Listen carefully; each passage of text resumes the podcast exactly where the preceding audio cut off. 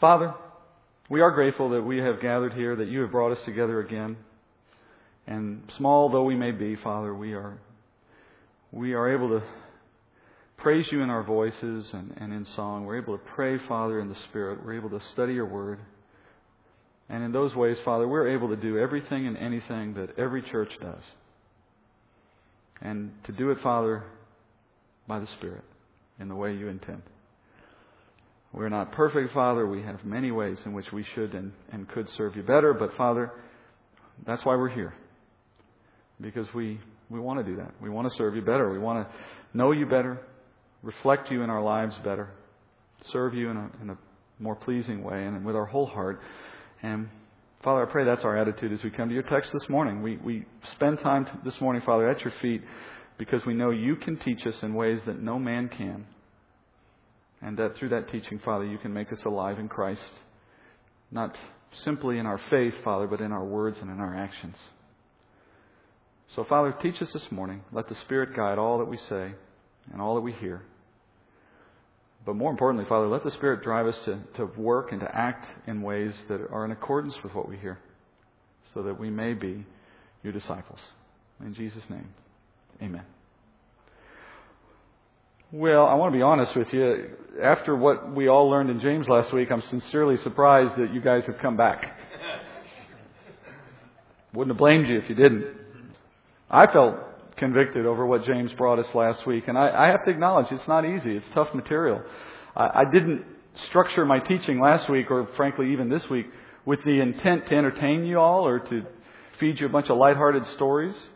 Sometimes Scripture comes with the intent to encourage us, lift us up, walk us out the door feeling better about ourselves. But honestly, that's not usually what Scripture is trying to do because usually what we like to think about ourselves isn't what we should think about ourselves. And, and if we're going to get past ourselves and see Christ living in us, we have to be convicted a little along the way. And that's what we felt last week. That's what I felt anyway. What I have been doing is I've been wrestling with this thing for hours. I told several people this morning if I sound a little tired, it's because I didn't get to bed till like 3:30 last night, and it's because I couldn't fall asleep. My mind is just God had just brought me into this text over the last week, and I've been racing in my mind over it because it's forced me to contend with some things, not only in my teaching but in my own life. I, I assume I'm not the only one. And I feel like that's my job, right? My job is to get this right as best I can, and then my job is to share it with you as God has revealed it to me. And misery loves company. If I'm going to be convicted over this, you guys are going to have to be convicted a little too. And I'm going to trust the Holy Spirit to teach each of us what He wants us to do with it. And it does make for one heck of a downer sometimes if God is in the business of convicting. But if you're like me, that conviction eventually gives way to a kind of recognition, a thrilling recognition of just how awesome God is as He tries to do these works in our heart, of how important our life is to God in that we can live a life that glorifies Him. And nothing is more important to God than His own glory. And the very fact that He would go out of His way through His, through His text, through the text of the Scriptures, to cause us to think about how we should be living to glorify Him is a, a piece of evidence for just how important our lives are to Him. Of just how much he cares about what we do and say for the sake of His glory. And I get excited a little at the prospect of serving Him better in the days that He's given me here on, on earth because I look forward to the moment that I face Him and I hope to hear that He is pleased with what I've done to serve Him. We ended last week in verse 17 of chapter 2, and James had basically summed up his point at that moment in the text. He had said in verse 17 that faith, if it has no works, is dead, being by itself. Or the way I would say it is if our faith does not yield good works to the glory of God, it is a useless faith. It is dead in the sense that it bears no fruit. It is useless. What good is it? It's useless for others, as James pointed out, because those who are in need for our works of charity are getting nothing when we do nothing. And it's also useless for ourselves because our opportunity for eternal reward will be based on the works we do in faith, Paul tells us. So if we aren't doing any works in faith, it's not doing us any good, not profiting us at all. And then lastly, and probably most importantly, a faith that is absent works is useless to God. Because as Jesus said in Matthew 5:16, he said, "Let your light shine before men in such a way that they may see your good works and glorify your Father who is in heaven." That light he talks about, that's a symbol for our faith living in the world, our gospel, the gospel living through men in the world. He says, shine that light, the light of the gospel in you, in such a way that the world will see good works and glorify God. So if we're not doing those works, God's not retain, receiving the glory he expects. So it's a useless, it's a dead faith. Now, as I reflected on that part of James's letter, I, I, I don't know about you, but I was forced to confront several assumptions I had made about my own life, but also about Scripture. Uh, for example, I had to wonder if my works are truly pleasing to the Lord. I, I hope He's pleased in the fact that I have given my life in part to teaching and to preaching. But even if that were true, that's not the full story, right? I had to start equating works in a broader context. I had to ask myself, what about my works as a husband? What about my works as a father? Or what about my secret thoughts, which are a work in itself? Will I be pleasing to Him in those areas of my life? Or what about my prayer life? What about the way I spend my money?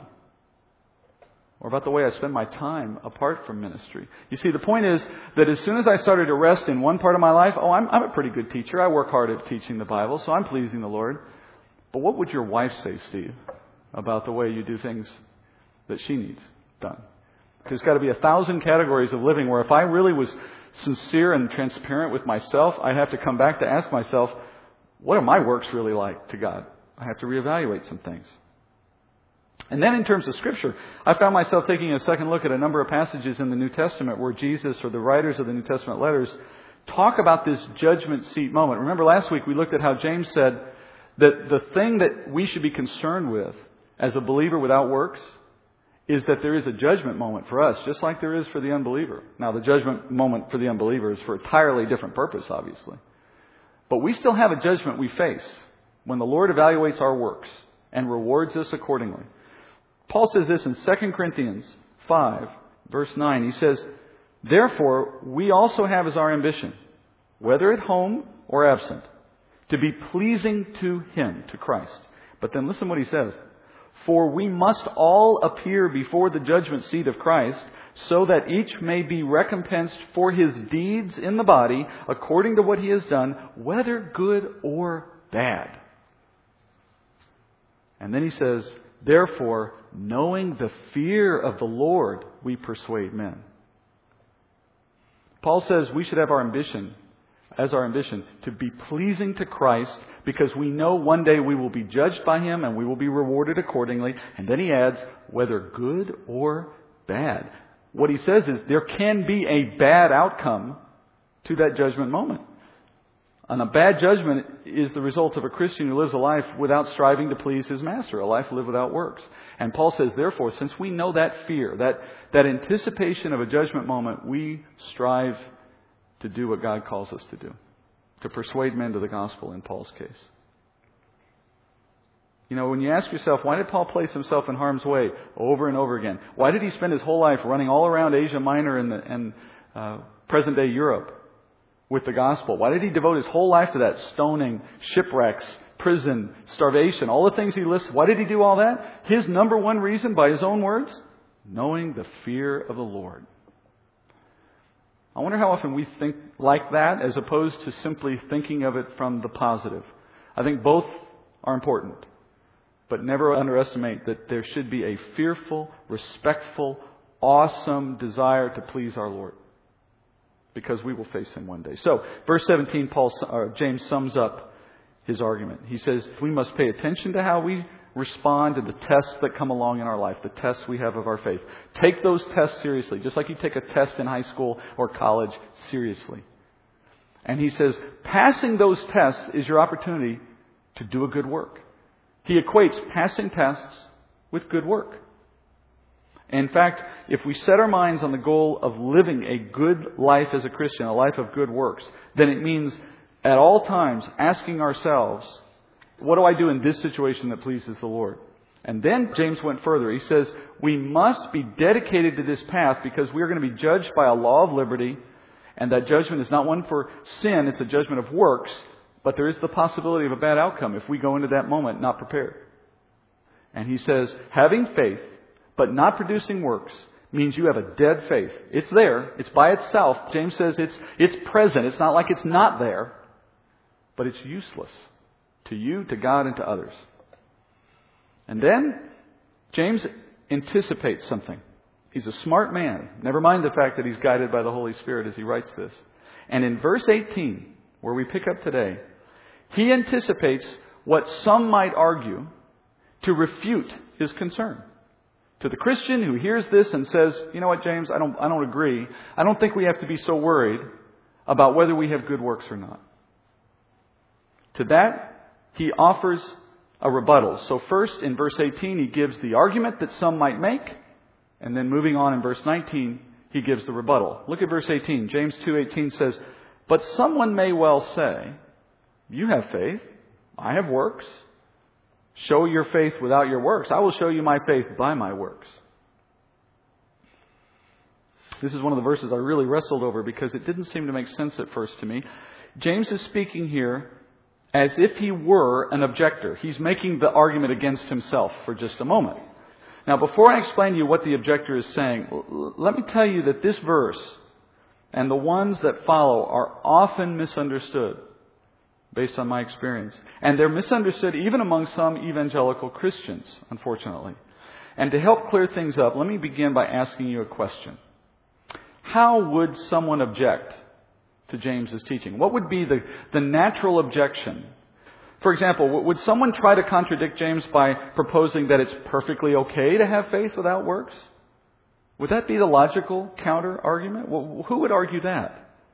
Has anyone ever argued that in your experience? It's perfectly fine for a Christian to be just a man or woman who rests on faith and never does any work. I've never heard that argument myself. And it doesn't make any sense. Why would anybody want to argue for that? So that's not the argument James is worried about either. In other words, what he's proposing in verse 18 is not that. He's not worried about that because no one in, the, in their right mind would argue for that. Instead, James is worried about the opposite problem. James is worried that someone might argue there is no such thing as a believer who has faith without works. That's what James is worried about. James is worried that someone might come along and say, James, we don't need to worry about this supposed problem of a believer who has faith but no works. They don't exist. All believers will always have some measure of good works, James. So we don't have a problem here. We don't really have anything to worry about. You're talking about a hypothetical that does not exist. And so James asks the question in verse 18. He says, and, and let me paraphrase what verse 18 is saying. The objector would say, You say, James, that a man may have faith by itself. But can that man show me his faith without works? No. How can you show faith without works? You can't, since faith is invisible itself. A believer can only show faith by works, and therefore true faith must have works. And if a faith has no works, it's not a true faith. That's a, a wordy way of saying what verse 18 is proposing. This principle that we have nothing to really worry about because this kind of a person just doesn't exist. If they don't have works, they're just not a believer. That's what James is worried about. James wants to raise this question because he knew it would be a thought in the church. And actually, it has been a thought in the church both in James's day and it is still a common thought today. You will find Christians who believe and teach exactly that thought. Which is why James raises it here so that he can put an end to it. Here's the counter argument. Here's how he dispels it. Verse 19. He says, You believe that God is one. You do well. The demons also believe and shudder. Verse 19, he refutes the argument. He does it so powerfully that he only needs that one verse. That one verse by itself puts an end to any suggestion that faith will always result in works. Let me show you how. He uses as an example here the demon realm. And he uses them as an example to disprove the objector's assumptions about a belief automatically producing a behavior that will be consistent with that belief. That's what the objector is essentially proposing, right? The objector is proposing that when you believe X, you will always operate or behave in a manner that is consistent with X. So if I believe in the gospel, I will have works consistent with that belief. And he says, Oh, really? To begin with, he says, You, Mr. Objector, or Miss Objector, he says, You believe God is one. He's referring here to something called the Jewish Shema. It comes out of Deuteronomy chapter 6, verse 4. I'll just read the verse. Hear, O Israel, the Lord is our God, the Lord is one. It's like the Jewish confession of faith. That's why it's called the Shema. It's often repeated by Jews in the sense that it was a way of expressing their belief in the God of Jehovah, the God of Israel.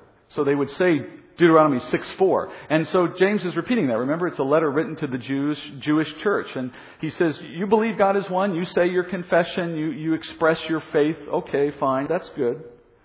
But he now wants the reader to consider whether that belief in and of itself will always result in the right behavior. Or is it possible you can have a strong belief, like the belief that God is one, and yet act in ways that are inconsistent with that belief? Can you do that? To prove his point, James says, consider Exhibit A, the demon realm. Now, demons are fallen angels. They were once in heaven with the rest of the angelic realm, serving the living God. They knew the goodness of God. They understood his power. And when Lucifer rebelled against God, a third of the angelic realm, we're told, rebelled with him. So they aligned with him against God. And together, this rebellious horde of angels have now come under God's judgment. They are appointed a place in the abyss, we're told. They will ultimately be in the lake of fire, in hell. That is the future for this realm of demons. They know that. They certainly know who God is. They certainly understand His power. They uh, are awaiting that current judgment, waiting that future judgment by, the, by serving Satan in the meantime. James points out, do you know those demons? They believe God is one. You notice that James didn't say they believe in the gospel. He's not talking about saving faith. He's just talking about belief in the general sense. When you believe in something, does that belief always arrive at a behavior consistent with that belief? He's just trying to deal with the general principle. And he says the demons, they know God exists. They know He is the only true God. They've seen Him. They have a knowledge from firsthand experience that we even lack at this point. They don't even require faith. You understand? The demons don't even need faith to understand that God is one. They've seen Him. They're, they have firsthand experience with Him. They know He's real. They know He has real power. They know He will be their judge. They know all these things. There's a short passage out of Luke chapter 8 where Jesus comes along the man in the tombs who's indwelled by a legion of demons. You remember that? And he's naked and he's chained and he's all that, right? Very kind of interesting scene. But look how it ends. Luke 8:28. The legion of demons inside the man. They see Jesus coming. Verse 28. He cried out and fell before him, before Jesus, and said in a loud voice, what business do we have with each other? Jesus, Son of the Most High God, I beg you, do not torment me. Now, those were the demons speaking through him. And then it goes on. For Jesus had commanded the unclean spirit to come out of the man, for it had seized him many times, and he was bound with chains and shackles and kept under guard. And yet he would break his bonds and be driven by the demon into the desert. And Jesus asked him, What is your name? And he said, Legion, for many demons had entered him. Verse 31. They were imploring him not to command them to go away into the abyss. Now, did you notice? They immediately recognized Jesus. They knew him to be Lord. They called him by his name. They anticipated that he might torment them by sending them into the abyss, into hell. They knew all those things. Their belief in those things is 100% sure. They have no doubts. And then James says, they shudder. It's a unique word, actually, in the New Testament. It's only appearing here in James. It means to shiver in fear. Listen to what James is saying. These demons are absolutely certain of a coming judgment because of their rebellion. And as a result of that, they shiver in fear because they anticipate that coming judgment. And yet, that belief has not stopped them from rebelling, has it? It has not brought them to repentance. They continue to rebel even today. They have a belief that knows rebelling equals judgment in the abyss, but that belief is not driving the right behavior, is it? You can have a belief and know something for certain and still act in a very inconsistent way.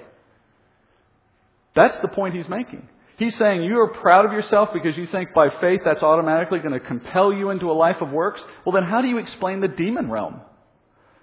Beings that know God better than we even do at this point, at least in terms of firsthand experience. But that didn't stop them from rebelling against Him. What a pointless act. Have you ever wondered about that? I have to admit, I have. I've wondered what was in the mind of Satan that he thought he could actually win. Why even take on the challenge? Because sometimes we act in ways that are inconsistent with our belief. So, the answer is no.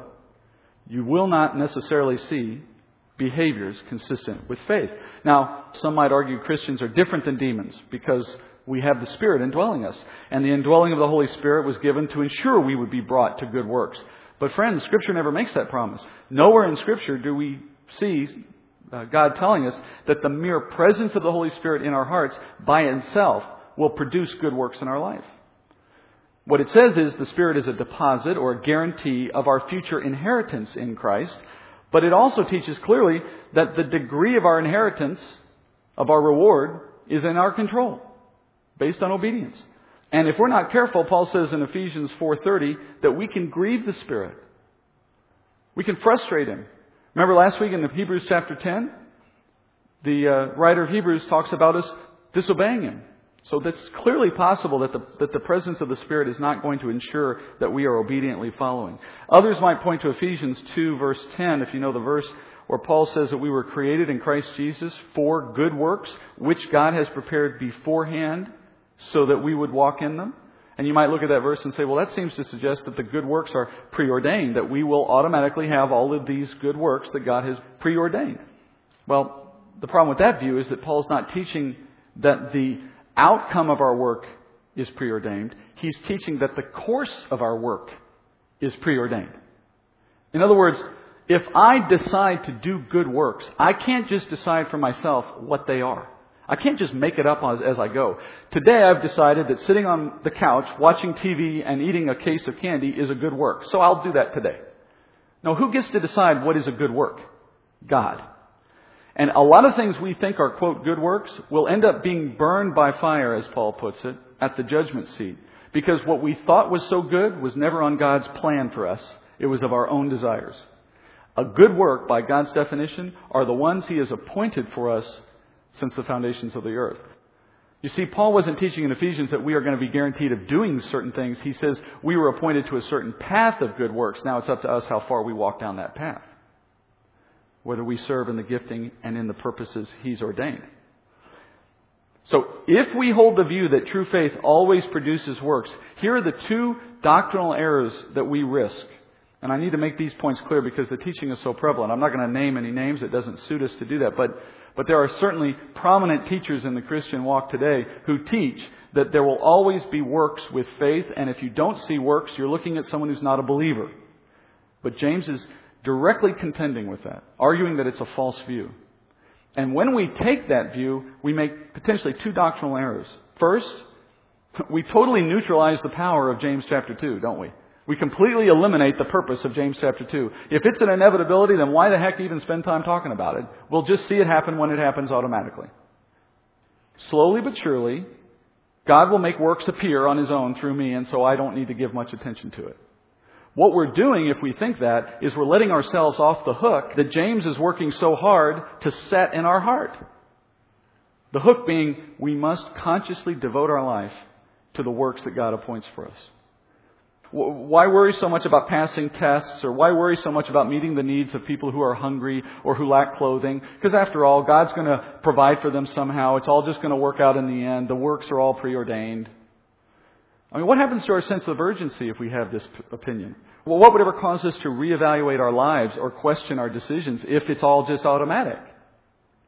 Wouldn't we just rest in the, in the confidence that our faith is just going to re- bring us there automatically? I use the analogy of a plane on autopilot. We would just take in the scenery, trusting that the plane's just going to get to where it's supposed to go automatically. That's the kind of complacency James is trying to end, that he's trying to deal with. The second problem is even more troubling, though. Here's the second error, and it doesn't take long to explain. When we make works a necessary demonstration of saving faith, we are moving works and faith perilously close to each other in a way that suggests that one is dependent on the other. It begins to, to, to suggest to a believer that there's something they have to do to ensure their own salvation. If we don't act in accordance with our faith, maybe we're not saved. And then the questions start coming, well, what do I have to do in action terms to prove my faith? Because I want to go to heaven, and you tell me, Steve, what do I need to do to make sure I go to heaven? Whoa, wait a minute. faith is how you get there, not by works, so that no man may boast. And there is no work you can do that assures your salvation, much less brings it to completion. And so when we make these two things so closely associated that we can't tell the difference between the two, we have moved to a false gospel, and that's the danger of not understanding James properly. Now, fortunately, as we go further in James today, he makes it very clear with two examples out of the Old Testament that this is not an issue of proving your faith, of making it sure through works. Look at James chapter 2 verses 20 through 24. He goes on, he says, But are you willing to recognize, you foolish fellow, that faith without works is useless? Was not Abraham our father justified by works when he offered up Isaac his son on the altar? You see that faith was working with his works.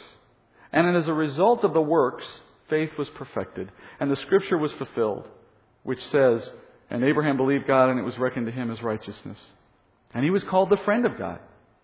You see that a man is justified by works and not by faith alone. These verses have long been controversial verses in the church. They were particularly at issue during the Reformation when men were teaching a gospel of works and trying to reconcile what James is saying.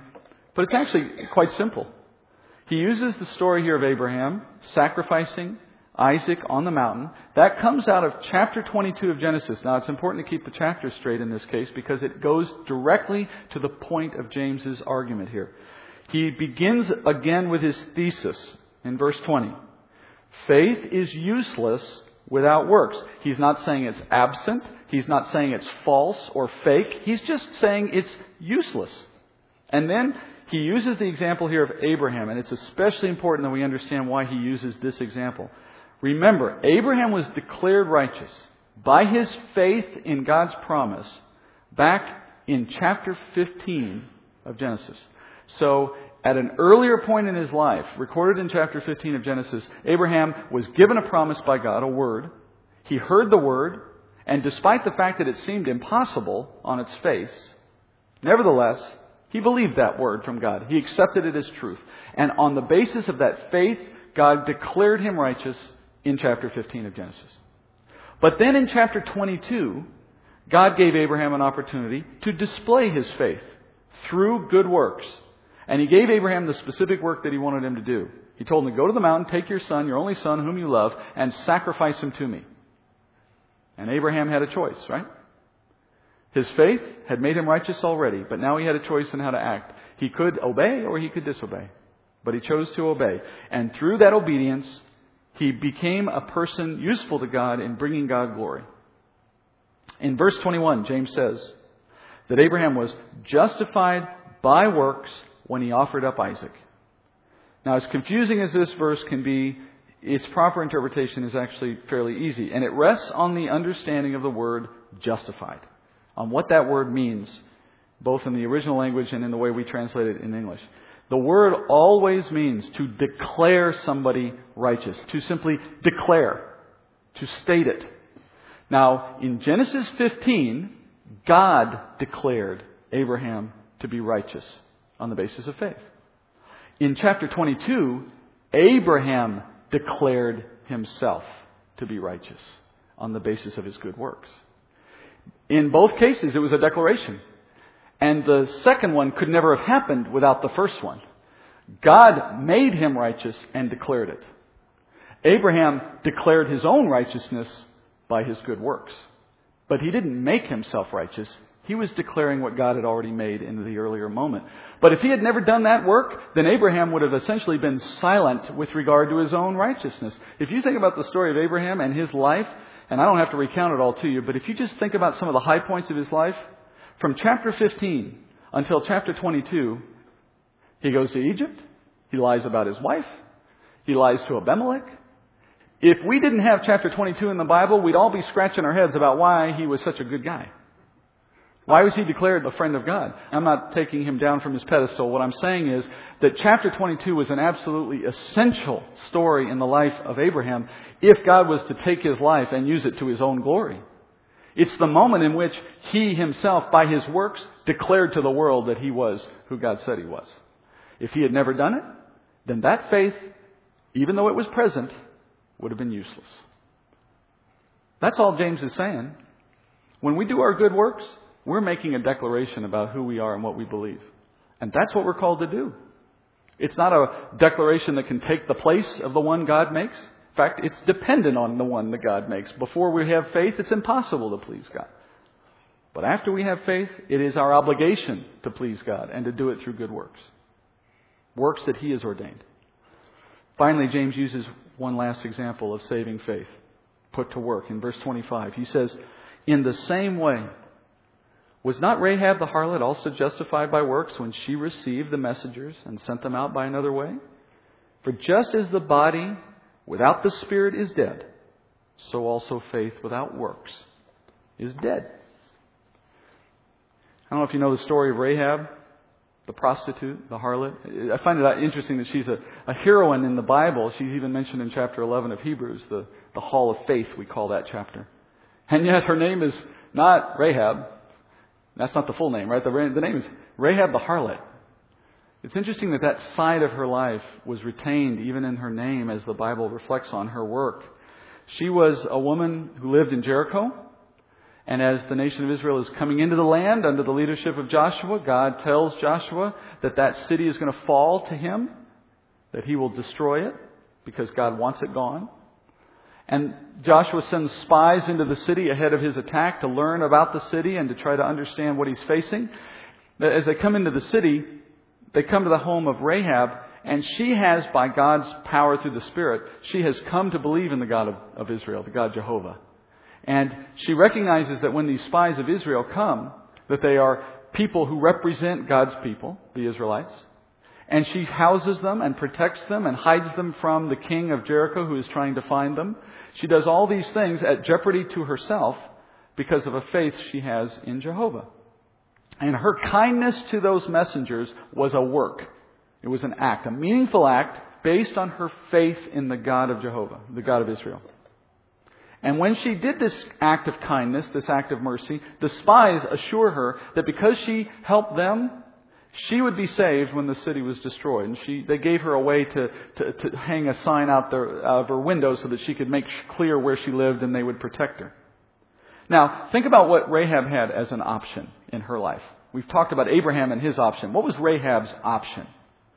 She could have remained silent, right? She could have withheld from the spies any knowledge that she was an ally, that she was on God's side. She could have just remained silent, sat in her little house.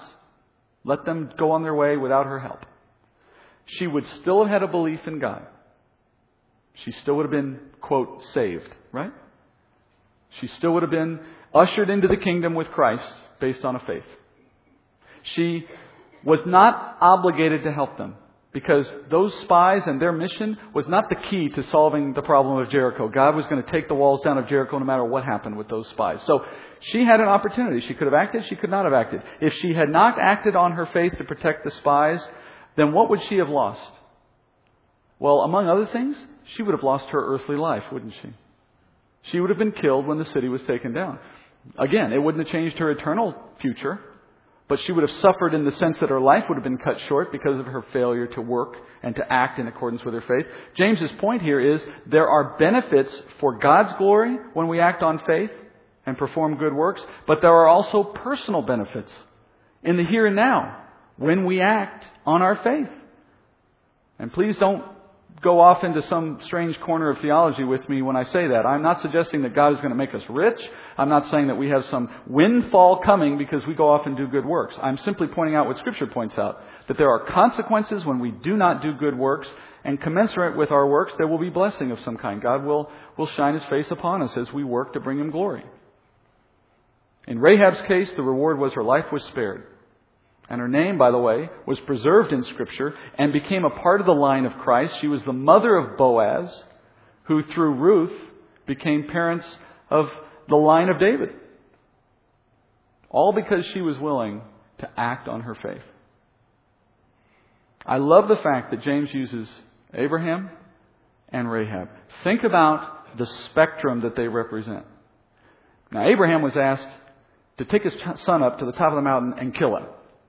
Generally speaking, we're not thinking that that's what God's going to ask us, and I doubt we'd even contemplate doing it if He did, right? And I know there may be days we feel like doing that. But what, a, what an amazing work that Abraham did in the way that he obeyed God on that command. And I'm not saying I could repeat it myself. It seems almost impossible to imagine trying to do that. As a man who exemplifies the ultimate in faith. The only man I think who comes close to that is Noah when God said, spend a hundred years of your life building a gigantic boat in a time when rain had never existed. That's about the only other thing I can think of as being of that magnitude. For anyone who would look at Abraham as the first example and say to themselves, Oh, well, sure, Steve. It's easy to point to Abraham. The guy was almost a saint. How could we ever equal that guy? Give me an example I can live with. Give me somebody who I can relate to. And so James says, well, take Rahab the harlot. Is there anyone who can't use her as an example of real life? A woman who was living in sin, but with faith, struggling in that, in that context, in a city of depravity, and along comes the army of God, so to speak, and offers her an opportunity to do good works. You could compare, I guess, our life in the church as sort of that experience of the army of God around us, willing to encourage us, pray for us, and guide us into the good works God has for us. We just got to act on it. We just got to make a decision. I'm not going to be that person who squanders these opportunities and lives my life in the flesh. I'm going to actually act on the faith I know I have, and I'm going to serve God. That's, that's what Rahab is. This, this testimony of a woman who could step above her circumstances and act in a way that glorified God, even though from her point of view she probably wondered, what could she do for God? How could she ever be someone who could serve God in a meaningful way? In the case of Rahab, I want you to think about what she did. Think about what she did, what her actual work was. Sacrifice her son? No. Build a giant boat? No accommodate a couple of strangers in her home one night. That's it. Now, it was risky. It, was, it wasn't insignificant. But was it hard? Was it beyond our abilities? I love the Rahab example because it just points out that sometimes what God is asking us to do, what, what a good work means for us, is something simple. That simple moment when you have a thought in the back of your head that you need to do something for someone or give somebody something or help somebody in some small way, we were at the beach a couple of days ago with my kids, and we saw a couple of older ladies who would come to the beach together, and they trying to set up a tent on the beach. You ever tried to do that in the wind on the beach with just two people? My kids and I were sitting in our little tent. The conversation was so sad, honestly. It was, I wonder if we should get up and help them. And then, nah, you know, they they probably got this under control. They've probably done this before. You know, 20 minutes later, they're still struggling with it. You know, you see the problem with that moment? The problem with that moment is it would have taken a small effort to get up and go over and help them for just a few seconds. Maybe that's the opportunity God would use for us to talk about something more meaningful. I don't know. Maybe it was nothing more than just help. That's Rahab. So don't make it feel as if what God is asking us to do is so beyond the reach of what we can do in our walk as Christians that it will take us weeks and weeks to get up the nerve to do it. There'll be those too, but most of the time it's the simple stuff. It's just a life of doing it consistently that glorifies God. As James reminds us in verse 26, a dead body is a very real thing, but it's entirely useless. It's like your appendix. It exists, but what good is it? And most of the time, it just gets in the way. Don't live a life that's just real, but useless. Let's go to Lord in prayer. Well, Father, we are uh, striving as every time we go every time we go into your your text, Father, to be true to it and to be honest with ourselves about it. The world offers many places on Sunday morning where instead of the hard truths of Scripture, where we'll be fed with the milk of easy living and, and happiness. And Father, I, I know you have a good purpose in all of those places and you will work through them in, in the ways you desire. But we feel convicted, Father, that the way you choose to call us into a life that pleases you is is not through platitudes and, and meaningless banter, Father. It's, it's through the hard text of Scripture, the meaningful and difficult lessons that you've provided in your Word. So, Father, I pray that, that they, those lessons, have been intended for us this morning to lift us up. That first we must be on our knees before we can stand with you in, in glory. And we ask, Father, that this process of bringing us low has been only a part of lifting us up in the end. And that we are convicted so that we may choose to do differently. And Father, we are a small gathering. We are limited in many ways. But we are unlimited in our access to the Spirit. And we are certainly not limited, Father, in the power you make available through Him and, and through your Word. And so we ask, Father, you would use that power mightily in our lives. First, to convict us and draw us to you in a way that is glorifying and pleasing. But then, Father, as the body of Christ gathered here, individually, is, is made new in Christ and then sanctified by your word, washed by the water of the word, Father, as that process takes place, I pray we would be bound together and strengthened as a whole, that we could be mighty in our work for you. Don't let us just be content, Father, to sit, listen, and go home, but drive us, Father, into some action, some work, some thing that pleases you, so that our testimony, Father, would be that we declare ourselves righteous by faith by our works. And then, Father, I pray that we would meet you soon. For we do desire, Father, for that moment. And then in that moment, we would hear we pleased you. Let that be our testimony, Father. And send us away, Father, in peace and in love and in a desire to, to represent you outside this building. And then if it's your will, Father, I pray we come back next week. And perhaps, Father, with others who you might call into this same place.